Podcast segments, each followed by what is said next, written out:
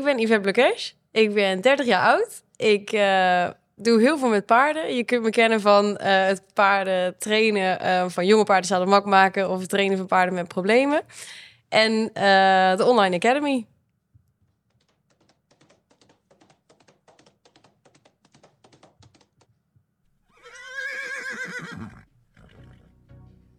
Podcast De Tweede Hoefslag.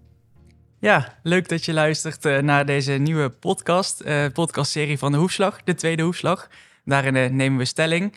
dat kan links zijn of rechts zijn of soms rechtdoor. En vandaag zijn we inderdaad bij Yvette in Wapenveld, onder de rook van Zwolle. Wat ja. woon je hier mooi. Dankjewel. Ja. ja. Ben je blij mee? Zeker, hartstikke blij. Heel fijn, rustig plekje. Ja, ja. Echt, ik zei net al toen ik hier naartoe reed, het is nog net niet de middle of nee. ja, maar het komt wel in de buurt, hè? Ja, klopt. Alleen jij bent, dat zei je, via de andere kant gekomen. En als je net via de andere kant komt, kom je via het bos. En dat is zo mooi op de Veluwe. Heb ik weer de verkeerde kant? Ja, uh, denk ik. Misschien voor de terugweg. ja. nou ja, mooi, mooi. Nee, we beginnen de podcast altijd uh, met een uh, vraag over... weet jij nog de eerste ontmoeting met een paard?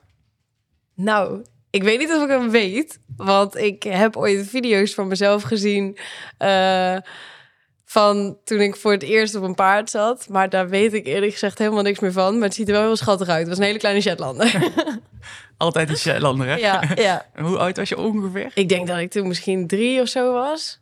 Of twee. Ik heb eigenlijk geen idee hoe oud ik toen was. Maar in ieder geval heel jong nog, heel klein. Hoe is die uh, paardenliefde tot stand gekomen daar dan? Uh... Ja, Zat dat al in de familie? Nee, nee. Mijn familie heeft eigenlijk helemaal niks met paarden. En uh, ik weet dat bij mijn opa en oma ver uh, achter in de tuin uh, grensde hun, of ja, hun tuin grensde aan een stukje weiland. En daar stonden een stuk of drie Shetlanders in. En ik weet nog dat ik daar altijd stiekem naartoe ging en dat ze zeiden niet naar die ponies. Want het is gevaarlijk? Of ja, want ik klom altijd onder het hek door en ik ging ertussen, zeg maar. dus ik snap dat wel, dat ze dat niet wilden. Maar toen snapte ik dat natuurlijk niet. Maar ik denk dat ik toen al een beetje verzot raakte op paarden, ja. Ja, en dat is een beetje uit de hand gelopen? Ja, ja. Volgens iedereen om me heen wel. Volgens mezelf niet. Maar... Vertel, hoe is dat uh, zo gekomen? Ja, nou, uh, vanuit mijn familie dus ehm, heb ik heel lang gezeurd of ik dan eindelijk op paardrijles mocht. En na heel lang zeuren mocht ik dan op maandagavond mocht ik dan een lesje naar de manege. En um, ik weet nog dat ik daar de jongste kind was. was uh, eigenlijk mocht je daar pas starten met zeven. Maar toen heb ik ook net zo lang gezeurd. Tot, toen mocht ik al starten met vijf. En uh, nou, dat, dat was dus de eerste jaren. En toen ik jaar of negen was, ben ik langs de deuren gegaan samen met een vriendinnetje. Uh, in het dorp overal aangebeld waar een weiland en paarden stonden. Of we die mochten verzorgen. En uiteindelijk aan het einde van de dag was er één adres overgebleven. Die gingen we dan toch nog proberen. Terwijl we zeiknat waren en dachten, oh, eigenlijk moeten we maar naar huis.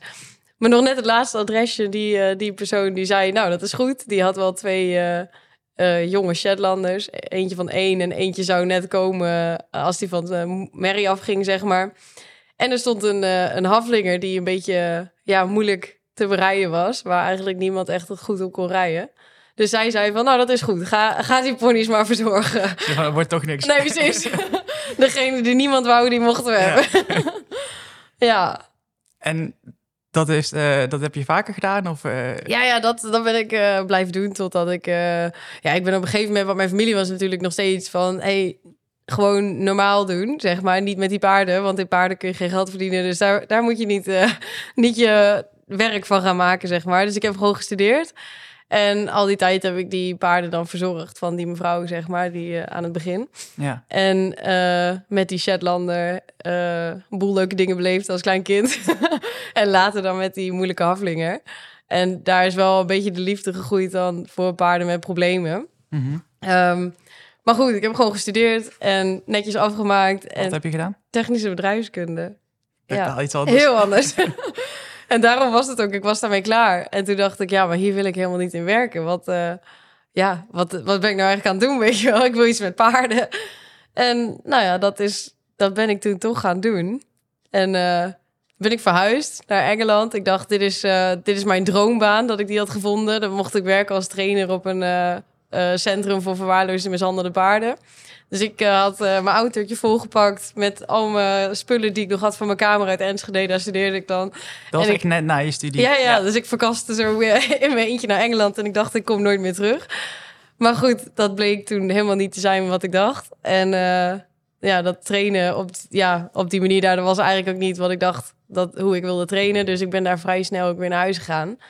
En ik heb in die tijd dat ik studeerde, was eigenlijk op het moment dat ik uit huis ging, omdat mijn familie natuurlijk niks met paarden had. Op het moment dat ik uit huis ging, nam ik een, eh, of had ik wat geld gespaard, een baantje eh, erbij genomen. En ik denk mijn eerste pony gekocht. en dat is Mella, die heb ik nog steeds. Ehm, maar goed, die had ik dus nog niet meegenomen naar Engeland. Want ik dacht, ik ga eerst even zeker weten kijken of het wat is. En dan komt zij drie weken later. Maar drie weken later dacht ik, die gaat daar nooit heen. Nee, dat wist je toen al. Ja, toen dacht ik, ik ga daar niet lang blijven. Wat, Dus- wat, wat stond je tegen dan? Eh, ja, het was een heel groot centrum. En een hartstikke mooi centrum hoor. Maar ehm, er waren echt heel veel paarden. Dan heb je echt over duizenden paarden. En die hadden allemaal wel eh, problemen. Dus ja, je kon ze eigenlijk niet aanraken. Eh, maar ze moesten dan toch een soort van basisverzorging krijgen. En er was gewoon zo weinig tijd voor eh, ieder paard, zeg maar. En ja, de manier waarop we dan moesten trainen in die tijd was gewoon dat ik dacht, ja, nee, dat wil ik eigenlijk helemaal niet doen. Dus daar ben ik toen niet, eh, niet echt warm van geworden. Dus toen ben ik weer weggegaan. Nee. Maar goed, to- toen kwam ik terug en toen ben ik toch mijn eigen bedrijfje gestart in het trainen van paarden. Mensen zagen toen hoe ik zelf trainde met Mella. Want hoe oud was je toen, toen je terugkwam? Eh, oh, dat weet ik niet precies. Nou ja. Ergens in de 20. Ja, ja. ja, in de 20. Want ik van 17 volgens mij tot 20 of zo gestudeerd. Of tot 21. En ja, zoiets. Ergens in de 20. En toen is het begonnen. Ja, Ja. maar dat, dat is heel kort natuurlijk samengevat Ja, eh, hoe het is gegaan. Ja. Eh, daar kunnen we natuurlijk uren over praten. ja. Ehm, maar ik ben zo benieuwd naar die weg van paardenliefde naar paardentrainer. Ja. Ehm, waarin heb jij dingen geleerd? Wat zijn bijvoorbeeld voor jou mensen geweest die jou hebben geïnspireerd? Ja. Ehm, nou, ik was altijd ehm, eh, helemaal gek van boeken van Tom en Bill Dorrens en Ray Hunt. En ehm, dat zijn echt oude cowboys uit Amerika ergens. En ik ben bij clinics geweest van Buck Brenneman. Die vond ik ook eh, eh, heel fijn om naar te kijken vroeger. En eh, daar heb ik gewoon nou ja, al mijn vrije tijd aan gespendeerd... om daar alles van te lezen en te bekijken. En... eh, in die tijd had ik nog niet echt veel mensen of zo die, waar ik les van nam. Of wat ik dat, ja, dat was er toen eigenlijk niet echt bij of zo. ik, nee, het was moeilijk om mensen te vinden of zo waar ik dacht, hey, dat, dat voelt voor mij zoals dat ik, ja, waar ik wat van wil leren of zo. Ik had wel een hele goede vriend, die heb ik altijd een beetje als een mentor gezien. En die, die had ook, ja, ook die beetje diezelfde eh, ideeën, zeg maar, over paarden. Wie was dat? Eh Raymond, Raymond Kramer. En eh, ja, die heeft me vanaf het begin... Ja, ik weet niet, het is meer een beetje een mindset of zo. Meer een beetje een soort van lifestyle voor jezelf. Als dat het echt is om paarden te trainen, trainen. Het is denk ik meer gewoon steeds meer weer leren over wat dat paardje probeert te vertellen. Als dat het is dat ik echt dat paard iets wou leren of zo. Ja. En ja, onderweg kom je natuurlijk een heleboel mensen tegen. En dan leer je van iedereen leer je weer wat.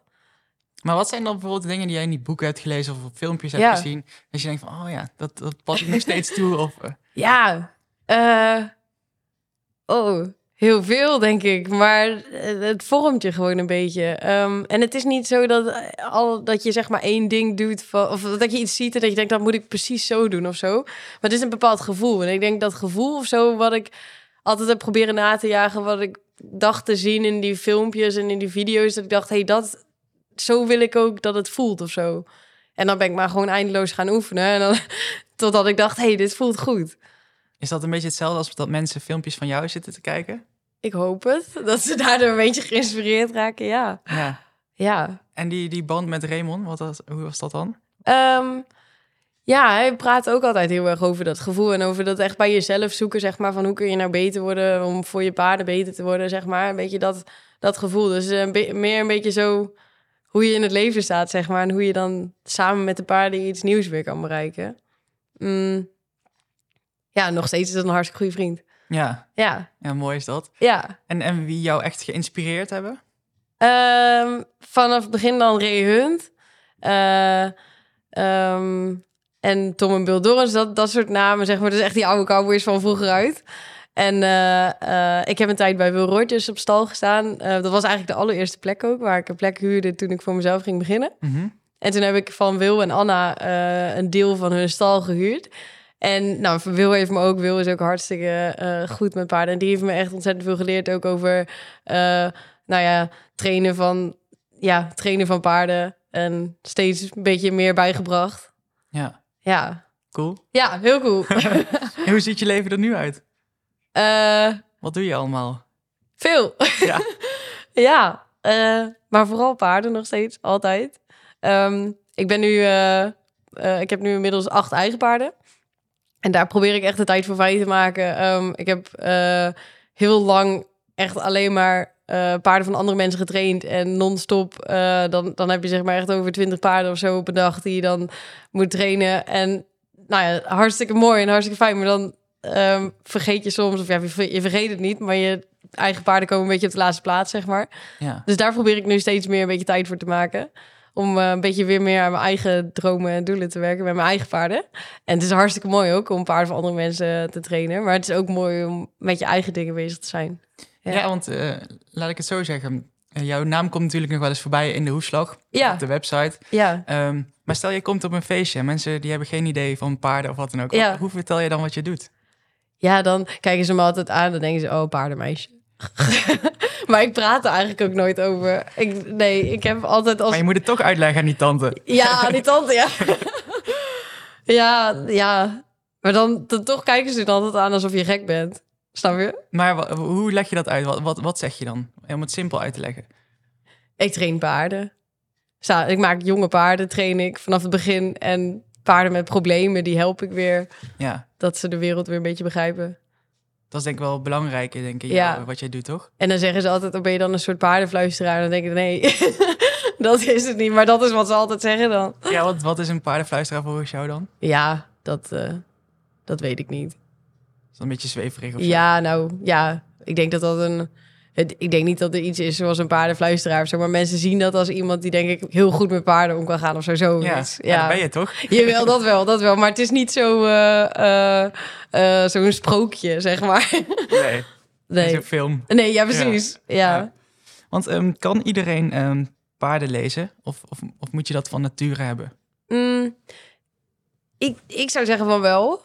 Alleen, Dat ik dat denk, kan. Jawel, alleen ik denk dat heel veel mensen daar niet voor openstaan. Zeg maar, dat is dat stukje, want ehm, in mijn beleving communiceren paarden heel veel meer met, met hun gevoel van binnenuit, zeg maar. Dus iets, ja, hoe iets voelt en overkomt, weet je wel. Want ze kunnen aan de ene kant kunnen ze iets doen. Bijvoorbeeld de merrie bij een jong veulen. Die kan bijvoorbeeld met een neus een bepaald gebaar maken. Waarmee die zegt, hey, drink eens. Maar hij kan ook datzelfde gebaar maken. En het betekent totaal iets anders. Van, hey, rot eens op, weet je wel. En dat zit gewoon in dat gevoel, zeg maar, wat ze erbij overbrengt van binnenuit. En ik denk dat wij mensen dat ook wel voelen. Alleen dat eh, heel veel mensen dat misschien een beetje hebben weggestopt. Ondertussen eh, Komt de hond komt de aan. hond binnen. Ja. Zou je zeggen dat er een paard is ontsnapt? Ja. hey, Roger. Gek. Dit is een andere. Ja, Net eh ja, heb en je twee honden. Ja, ja, ja. Even lang, maar de ene is hoger en de andere is lager. Oh, kijk, kijk. Ja. Leuk. Maar ehm, eh, ja, wat je dus zegt, eh, dus eigenlijk kan iedereen dat wel. Ehm, maar je zegt, je moet ervoor openstaan. Ik kan me voorstellen dat als je dit nu zit te luisteren, denk je, ja, ik sta er heel erg voor open, maar het Ja. me niet. nee, precies. Ja, maar dat is, dat- het is meer nog ehm, bij jezelf ook, zeg maar, ook richting andere mensen. Want als je met iemand anders, zeg maar, in gesprek bent, kan je dan voelen, zeg maar, hoe wat die ander voelt, zonder dat hij dat hoeft te vertellen, weet je wel. En ehm, van jezelf ook. Je moet heel erg openstaan voor je eigen gevoelens. Je moet heel erg gewoon durven ook om... Kijk, eh, mooie gevoelens, tuurlijk. Iedereen wil dat mooie gevoel met paarden. Maar het zijn ook die andere gevoelens, zeg maar. En sta je daarvoor open om ook heel veel... Ja, eh, zeg maar ook, ook dingen die je moeilijk vindt, moet je kunnen voelen. Snap je? En heel veel mensen sluiten zich daar dan toch eerder van af. Of die lopen daarvoor weg. Of, eh, en dat is iets dat hebben paarden niet. Die, die zijn gewoon zoals ze zijn. Die zijn heel eerlijk. En dat is iets, daar moet je dan voor openstaan, zeg maar. Ehm, wil je een beetje op dat... Ja, ik weet niet of we echt ooit op dat niveau van hun kunnen communiceren... maar wel dat je meer dat voelt wat hun voelen. Nou, hoe je dat dan moet voelen, komen we er zo meteen uh, net op. Ja, dat is wel moeilijk. Ja, nee, dat snap ik. Want als jij een paard voor het eerst ziet, Ja. hoe lees jij dat paard dan? Waar, waar let je op? Eh, ja, altijd anders. Maar ik kijk heel erg naar de ogen. kijk heel erg een beetje naar. eh, ja, dat is dus weer als je ergens naar kijkt dat je er een bepaald gevoel bij krijgt of zo. Maar zonder eigen invulling. Want ik weet ook dat heel veel mensen kunnen ook ergens naar kijken en denken: oh, hij trekt een zielig gezicht, hij is verdrietig, weet je wel. Of, er zit heel veel, zeg maar, soort van menselijke invulling in. Ja. Ja, en dat is heel anders. Van, want dat, dat hoor je ook heel veel bijvoorbeeld online of zo. Dan ehm, bijvoorbeeld over oren in de nek. Of eh, mensen proberen allerlei, op allerlei manieren een paard te lezen, zeg maar. En te denken van, hey, dit betekent dit. En dus oren in de nek betekent hij is zagrijnig, wij vinden het niet leuk. Maar het kan ook concentratie zijn. Het kan ook iets heel anders zijn. Het kan ook gewoon ontspannen zijn, weet je wel. En dat ligt er maar net aan wat voor een eh, gevoel die erbij heeft of zo. En alleen wij mensen interpreteren dat vaak een beetje op onze eigen manier, wat we graag ergens willen zien. Of En dat zo. moeten we dus niet doen. Nee, dat denk ik niet. nee, ja. Want ehm, ja, hoe moet je dat dan wel doen? Want ik kan... Kijk, als je een bepaald eh, gedrag ziet Ja, eh, van een paard... ja. ehm, leer je dat dan door het juist vaak te zien wat dat dan betekent? Of is dat juist eh, iemand legt dat aan mij uit van dat betekent dat en dat? Ga je dat daardoor Ja. leren of hoe, hoe leer je dat? Ik denk dat dat laatste, dat dat niet echt kan. Ik denk, want het is voor elk paard in elke situatie weer anders. Dus je kunt van het ene paard, je kunt een paard daar zien lopen. En eh, hij trekt een bepaalde, weet ik veel, hij doet iets of, of hij- ja, gewoon eh, er gebeurt iets en hij doet wat en hij reageert erop zo. Nou, dat is voor dat moment was dat hoe het was. Dus als ik je dan uitleg, kijk, hij doet dit, zo en zo en daarom. Een volgende keer doet hij misschien precies hetzelfde, maar om een hele andere reden. Hoe heb jij dat ondervonden dan? Ja, ik, ik weet het niet. dat is denk ik wel door alle honderden paarden die ik om me heen heb gehad. Een beetje, zien dat denk ik wel, dat je dat steeds een beetje meer en heel veel fouten in gaat maken. En dat je denkt, oei, helemaal verkeerd gezien.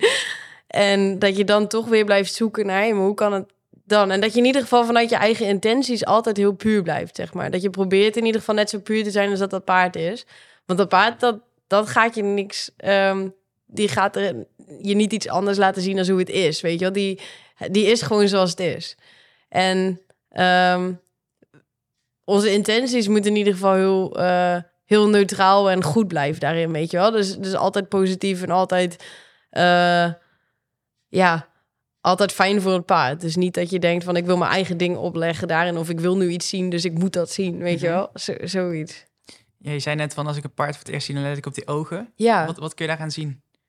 Eh, ja, daarmee daar voel je een beetje hoe het binnenkomt of zo.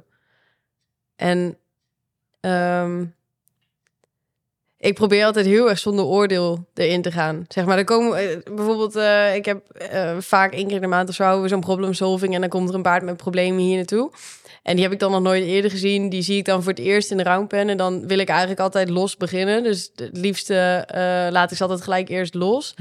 En ehm, dan komt zo'n paard natuurlijk met een heel verhaal, weet je wel? Die, die mensen hebben filmpjes ingestuurd van hoe die is en wat hij doet. En nou ja, de, de meest vervelende verhalen komen erboven van hoe vervelend dat paard wel niet is, weet je wel? En wat er allemaal niet gebeurt en hoe gevaarlijk. En nou ja, dus er hangt bij zo'n paard al een heel label aan van dit ben ik.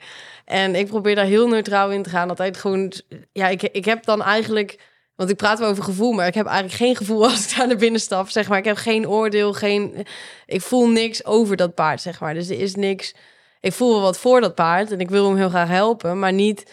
Ik wil me niet opdringen of eh, mijn oordeel klaar hebben over hey, hij gaat dat en dat doen. Maar juist heel neutraal erin staan. En dan eh, dat voelt zo'n paard weer terug. En dan voelt hij, hey, dit is anders. Dit is eh, iemand met wie ik zeg maar als mezelf kan communiceren. En gewoon puur kan zijn. In plaats van dat ik ja, al opgedrongen krijg hoe ik ben of wat ik moet doen. Of weet je wel. Ja, Ja, dat maakt het anders dan voor hun. Dat ze denken, hey, ik wil iets met jou. In plaats van, oh, dit is weer een persoon waar ik eigenlijk liever tegenin ga, zeg maar. ja.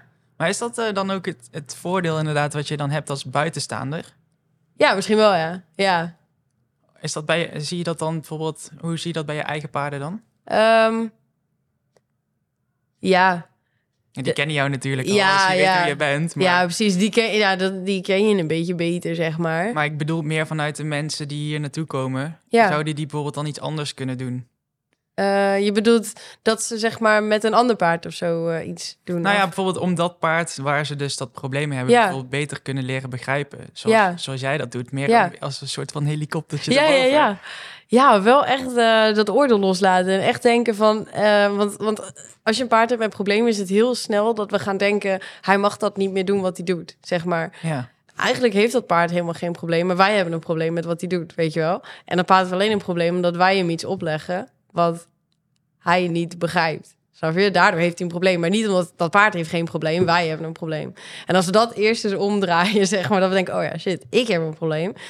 En dat het niet de schuld is gelijk van het paard, maar dat we gaan denken van, hey, hoe kan ik het nou anders doen? Hoe kan ik nou het paard begrijpen?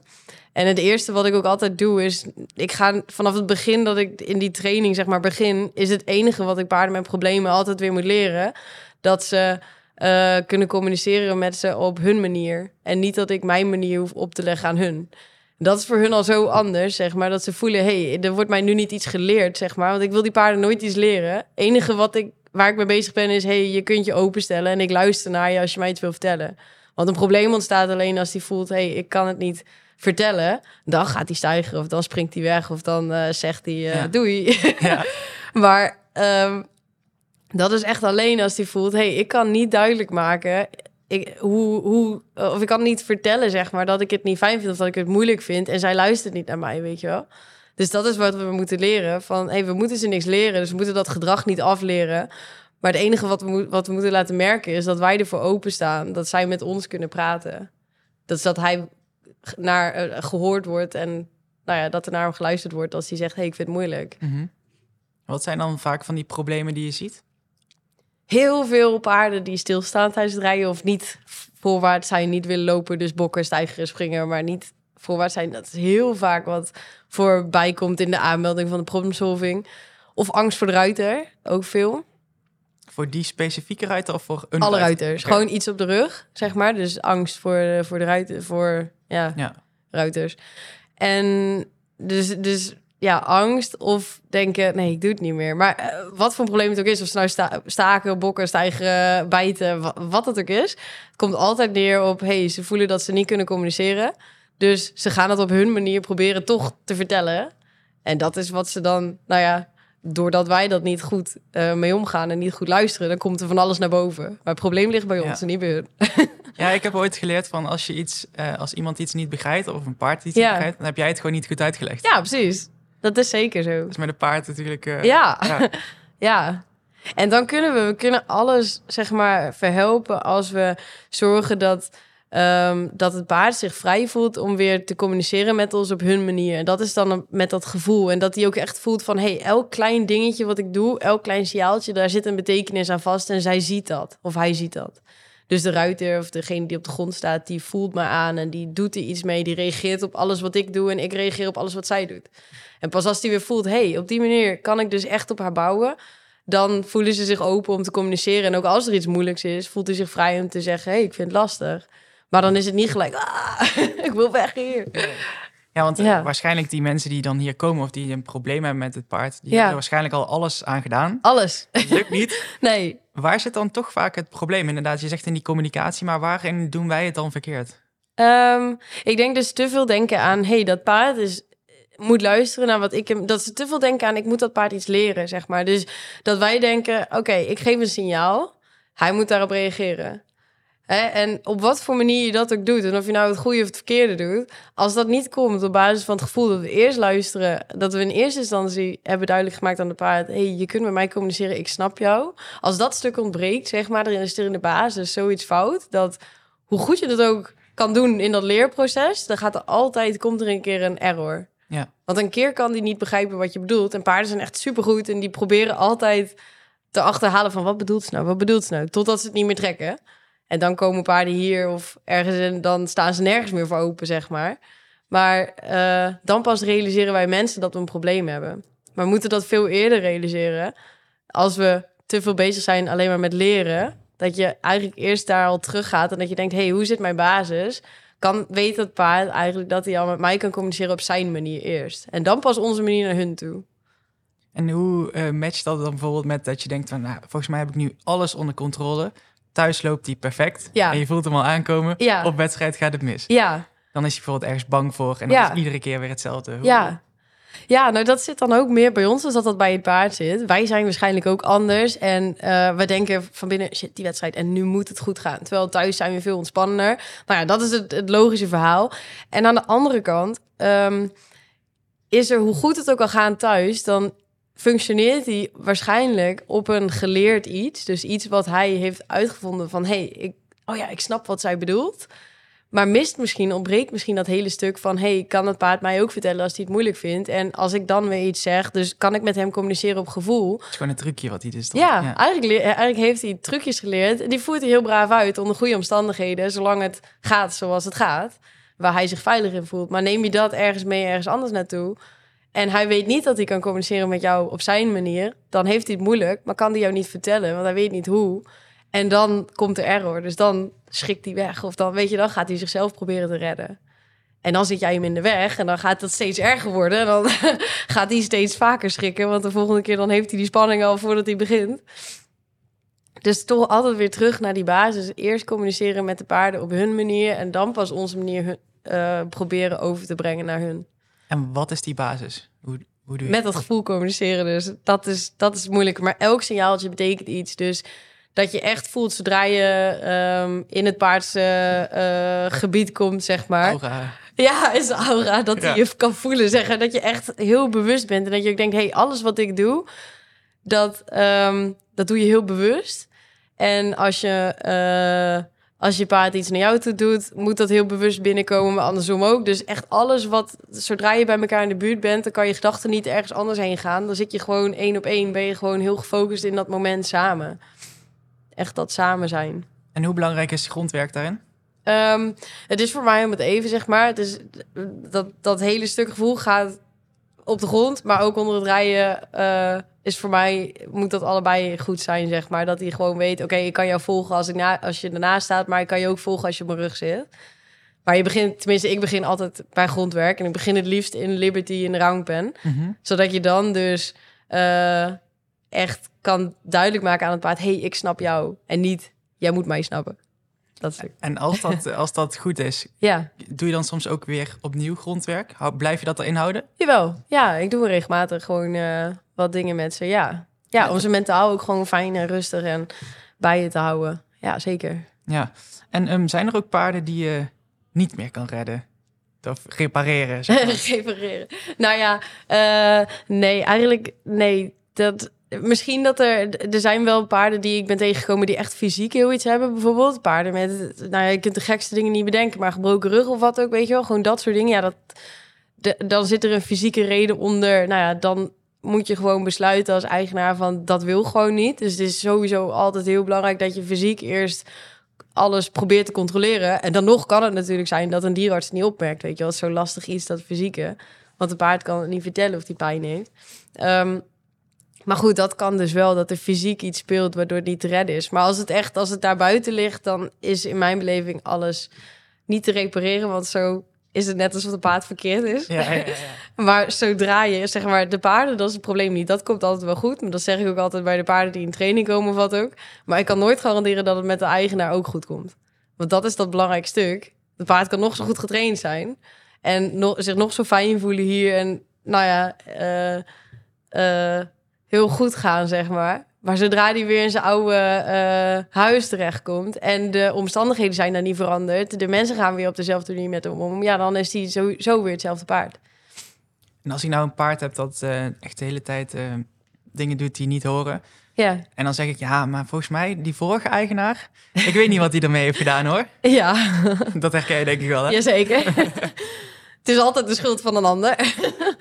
Ja, dat is het moeilijke. En dat is dat stuk dat ik zei. We moeten naar onszelf kijken. En weet je, hoe erg een vorige eigenaar ook iets heeft gedaan... dat is dan heel sneu voor dat paard. Maar goed, dan zijn nog steeds wij die de oplossing moeten bieden. Dus wij moeten dan nog steeds veranderen om te zorgen van... Misschien heb je dan een beetje een zorgenkindje, zeg maar. Iemand met, die meer aandacht nodig heeft of wat dan ook. Dat is bij mensen eigenlijk ook dan, ja. Precies. Maar goed, als wij, ik vind, als wij een paard zeg maar eh, eh, eh, kopen of wat dan ook, hè, dat, dat je je paard je eigen maakt. eh, dan vind ik dat je de verantwoordelijkheid hebt om er ook voor te moeten doen wat je moet doen om hem een gelukkig leven te geven.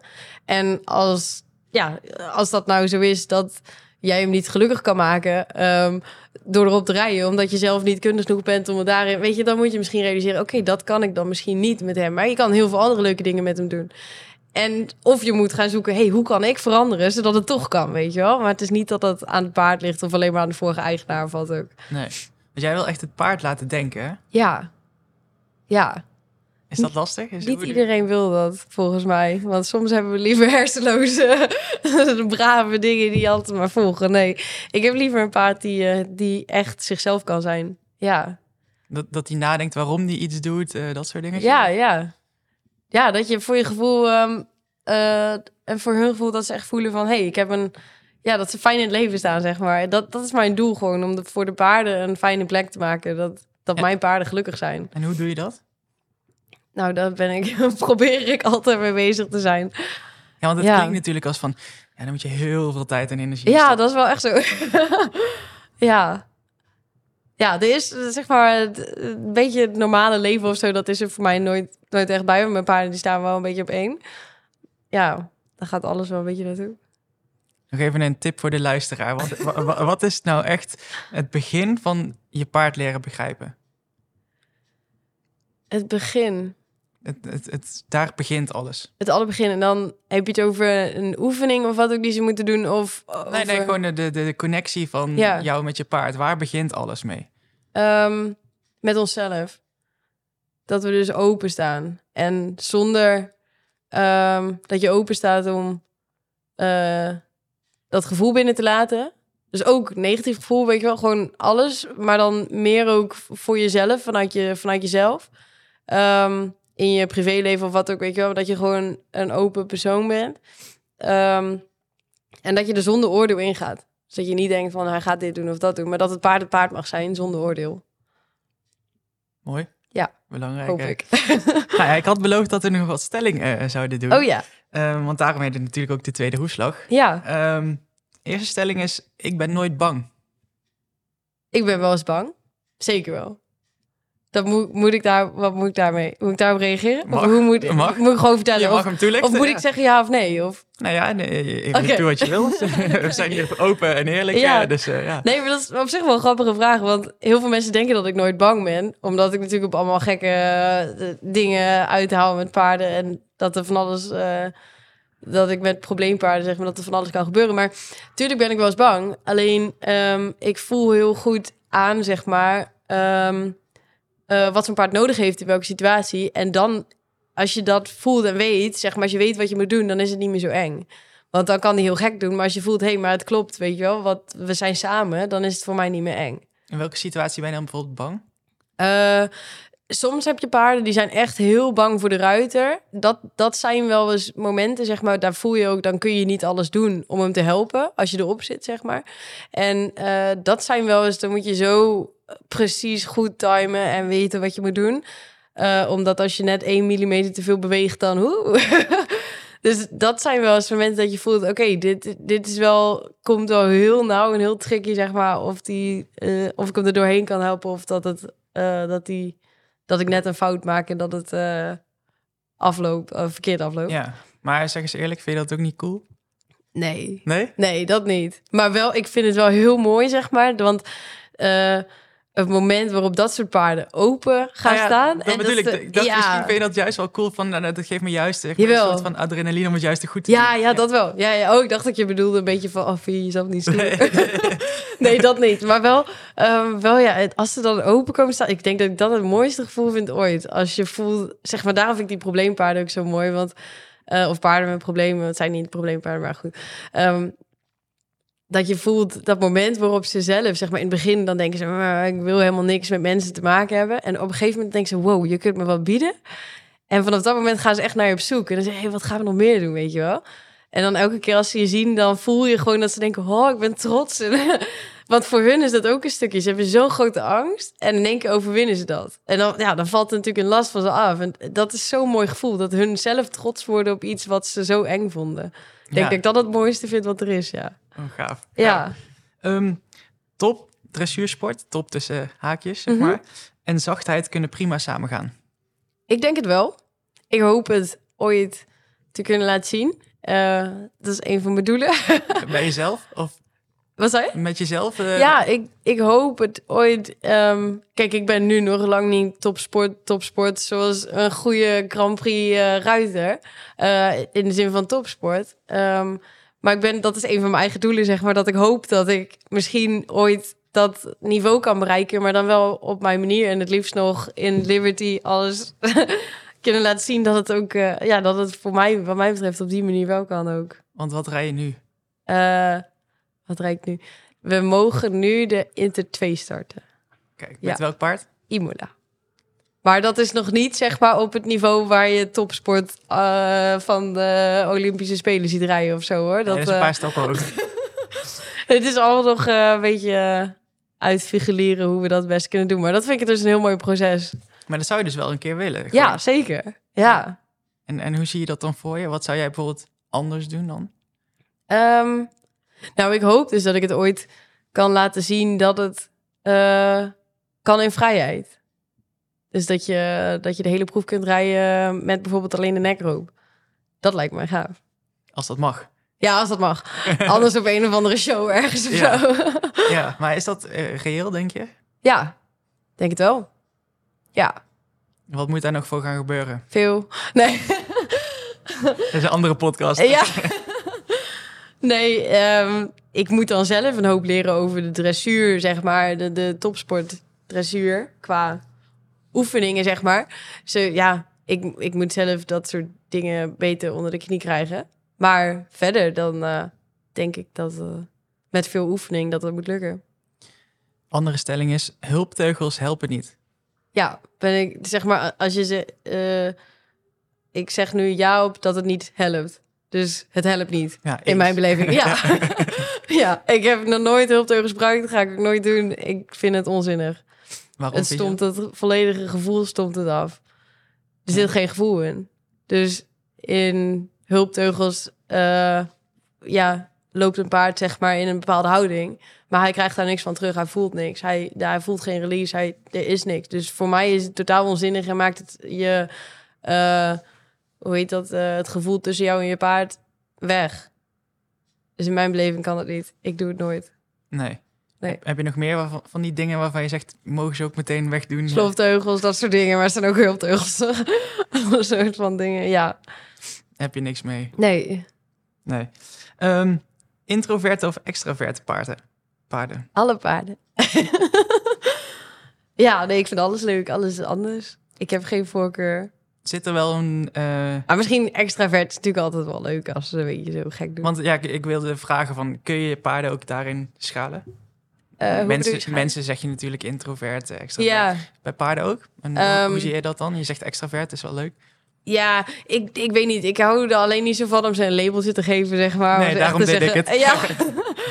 dus, want ik denk dat het Nou ja, je zegt van, dat vind ik wel leuk, maar omschrijf dat type dan eens. Ik vind het, zoals Mello bijvoorbeeld, mijn, eh, dat is die quad horse die ik heb, dat, dat vind ik echt een waanzinnig karakter. Zij kan heel mellow zijn, zoals ze heet. Zeg maar heel gewoon relaxed, chill.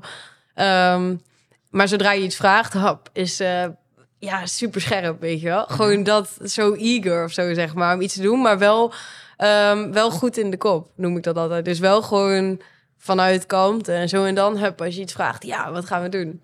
Ja, Niet dat ze alleen maar woe zo zijn. Want dan wil ik ze juist helpen van... hey, word een beetje rustig. Ik probeer altijd een beetje een paard zo een beetje in balans te helpen. Van, hey, wel inderdaad scherp reageren... maar ook gewoon weten van... hey, wanneer is het rust? Wanneer is dit goed?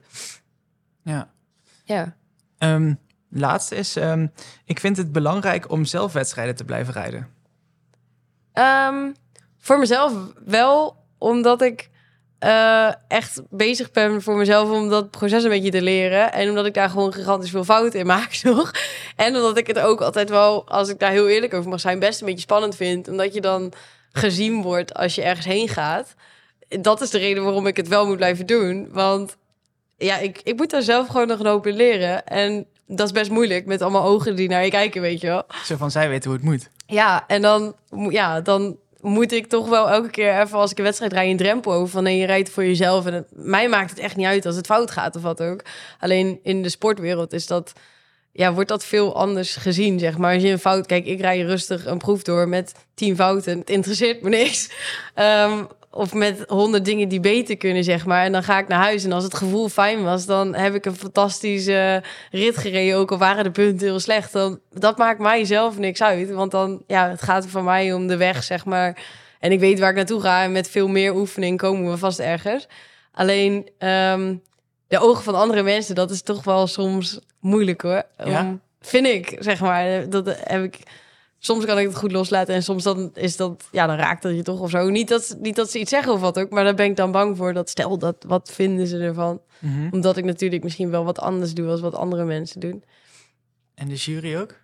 Eh, nee, jury ben ik niet bang voor eigenlijk. Jury, want dat, dat weet ik dus. Ik weet zelf heel goed dat ik een bepaald, bepaalde, ja, hoe noem je dat? Eh, eh, Stijl? Nee, je? journey, zeg maar. Dat het Oh. een weg is ergens Ja, naartoe. oh, eh. ja, ja, ja. Ja, Je bent en- er met iets bezig. Ik ben met iets bezig. Dus eh, uiteindelijk geloof ik er echt goed in dat het wel beter wordt, zeg maar. Als, het, eh, als je een keer een fout maakt of wat ook. Dus dat maakt mij niet uit. Alleen, ehm, ik, ja, je, wordt, je wordt gewoon sneller gezien, zeg maar. En dat, dat is, ja, dan kan je het niet altijd meer 100% met alleen je paard doen, zeg maar. En dat is wel moeilijk. Daarom moet ik blijven rijden. Ja. Ja. Want ehm, hoe, hoe ziet jou... Ja, je hoeft niet de hele week te beschrijven hoor, maar Ja. waar ben jij de hele week mee bezig? Waar ben ik eigenlijk mee bezig? Ja. ja. Nou ja, je zei het in het begin van de podcast natuurlijk al een beetje, maar Mhm. als je het dan moet inschalen en waar je echt heel veel tijd mee bezig bent. En... Ja. Ehm, nou ja, ik ben dus nu... probeer dus nu elke dag eigenlijk in de ochtend tijd te maken voor mijn eigen paarden. En eerst te focussen op hey, mijn eigen doelen zeg maar, met hun. En, eh, Was dat in één met hun. Eh, ja, want ik heb, eh, ja, ik heb een aantal paarden die ik dan altijd eh, echt een beetje fulltime train, zeg maar. En een aantal paarden die ik gewoon, weet je, er zit er Oh, ja. eentje van één tussen en eentje van een half jaar. En eentje die een beetje, ja, lekker oud is. dus ik doe niet met allemaal evenveel, maar gewoon wel een aantal die ik echt fulltime gewoon goed probeer te trainen. En nou ja, na die tijd heb ik dan een aantal paarden van andere mensen wie ik train. Ehm, ik heb daarnaast dan online heel veel te doen. Dus ik probeer eigenlijk, omdat ik er dus achter kwam van... hey, zonder de mensen... Kijk, het paard kan leuk veranderen. Maar als het mensen niet verandert, dan eh, gebeurt er uiteindelijk nog niks, zeg maar, voor hun tweeën. En dan is het paard wel goed. Ook als hij naar huis gaat. Als ik hem bijvoorbeeld dan weer over een jaar tegenkom en zij zeggen hij doet niet, dan doet hij direct, weet je wel. Dus daar zit het hem niet, maar het zit wel bij de mensen. Dus daarom eh, ben ik online bezig gegaan om de Online Academy op te richten. En daarin geef ik zeg maar alles eh, van mezelf bloot wat ik doe ja, tijdens de training. En daar vertel ik wat ik doe en waarom. En hoop ik dat ik dus die video's die mij vroeger hebben geïnspireerd ook kan doorgeven.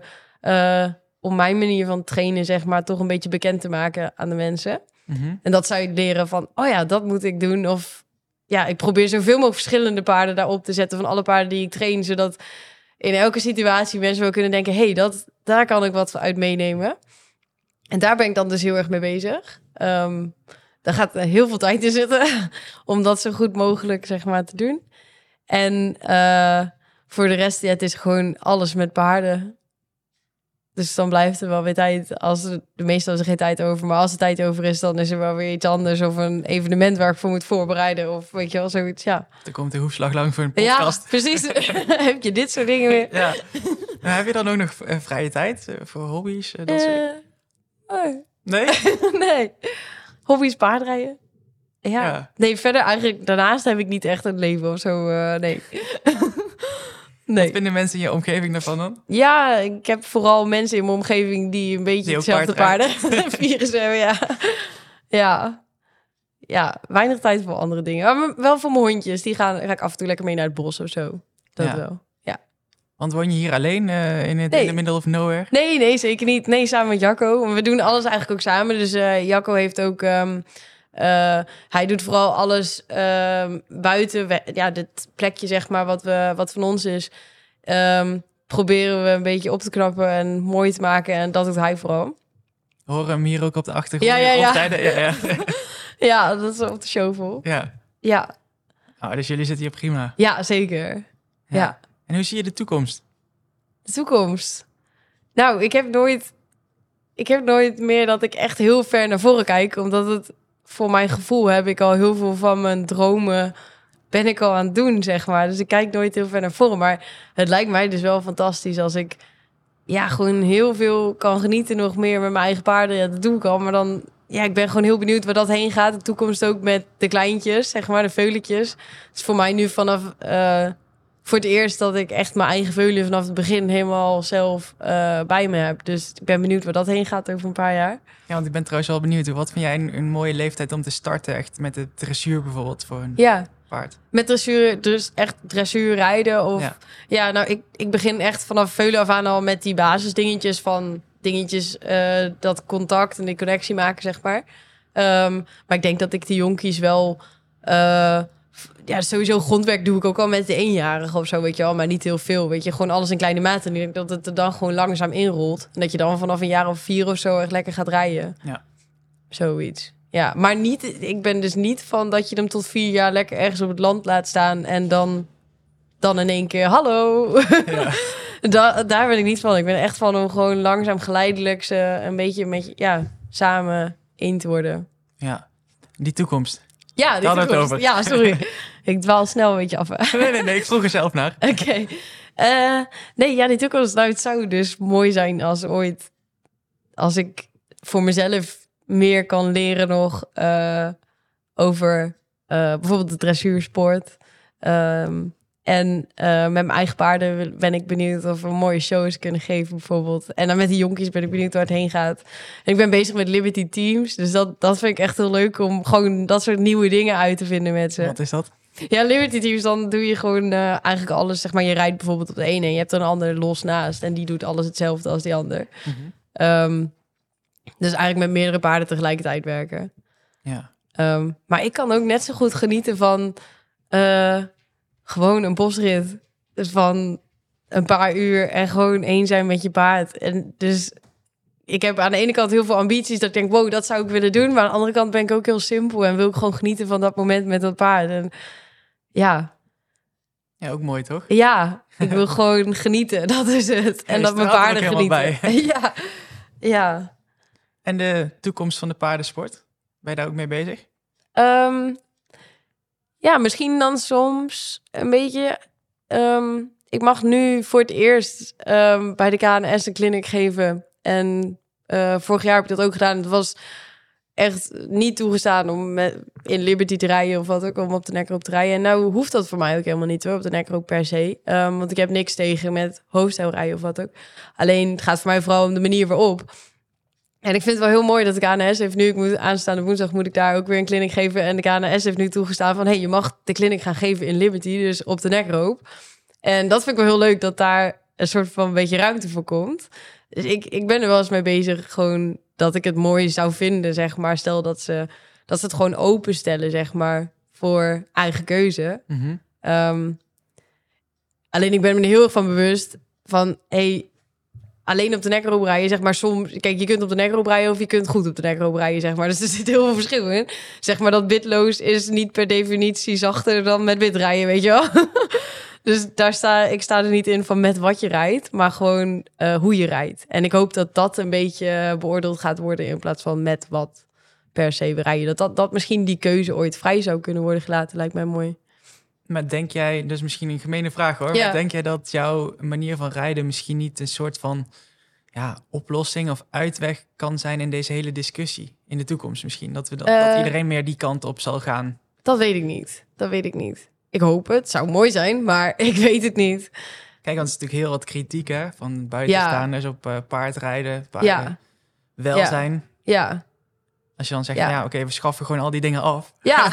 ja, zou mooi zijn. Maar goed, dan moet ik wel eerst nog laten zien dat het ook echt op dat niveau ook zo kan, weet je wel. En dat doe ik op dit moment nog niet. Dus dan moet ik zelf eerst nog even groeien. Ja, ja. precies. En wat staat er de komende tijd op het programma? Ehm, Clinic dus? Ja, clinic bij de KNS.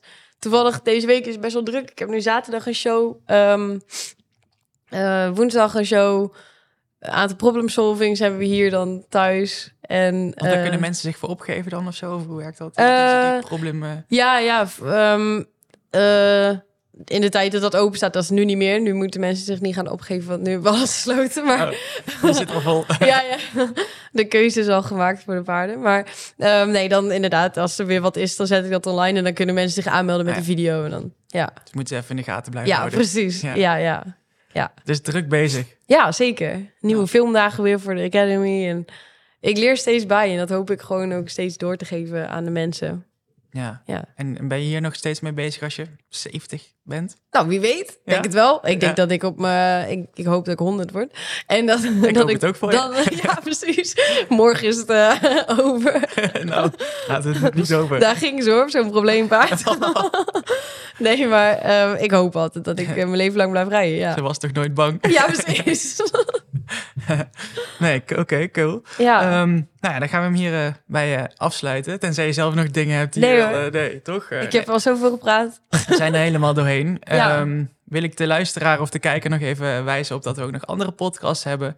Dus eh, ga die ook vooral eh, luisteren of kijken. Yvette, bedankt voor je tijd. Graag gedaan.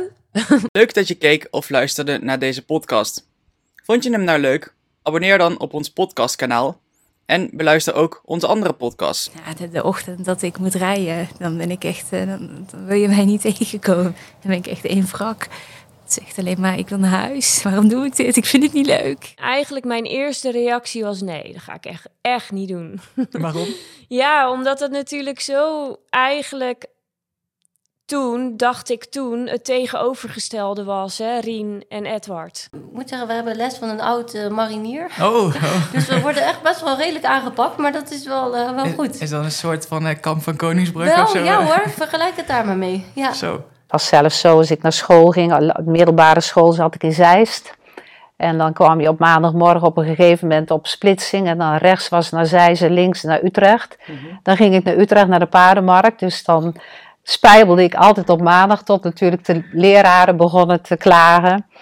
En dan zei ik tegen mijn vader en moeder, ik zeg, ja, ik kon er gewoon echt niks aan doen. Want mijn fiets ging gewoon die richting op. En zo voelde het gewoon voor mij. Dus Waarschijnlijk drukt hij me dan gewoon weg. hij heeft je nummer, hè? Dus, eh, Ja, daarom. Zo gauw die eh, mijn nummer ziet, dan is het eh, weg dat ding. ja. Blijf je tot je 65ste doen wat je al 20 jaar gedaan hebt. Want ik zit al 20 jaar in dit bedrijf, bij wijze van spreken. Nou, volgens mij eh, Dit is een ander hoor.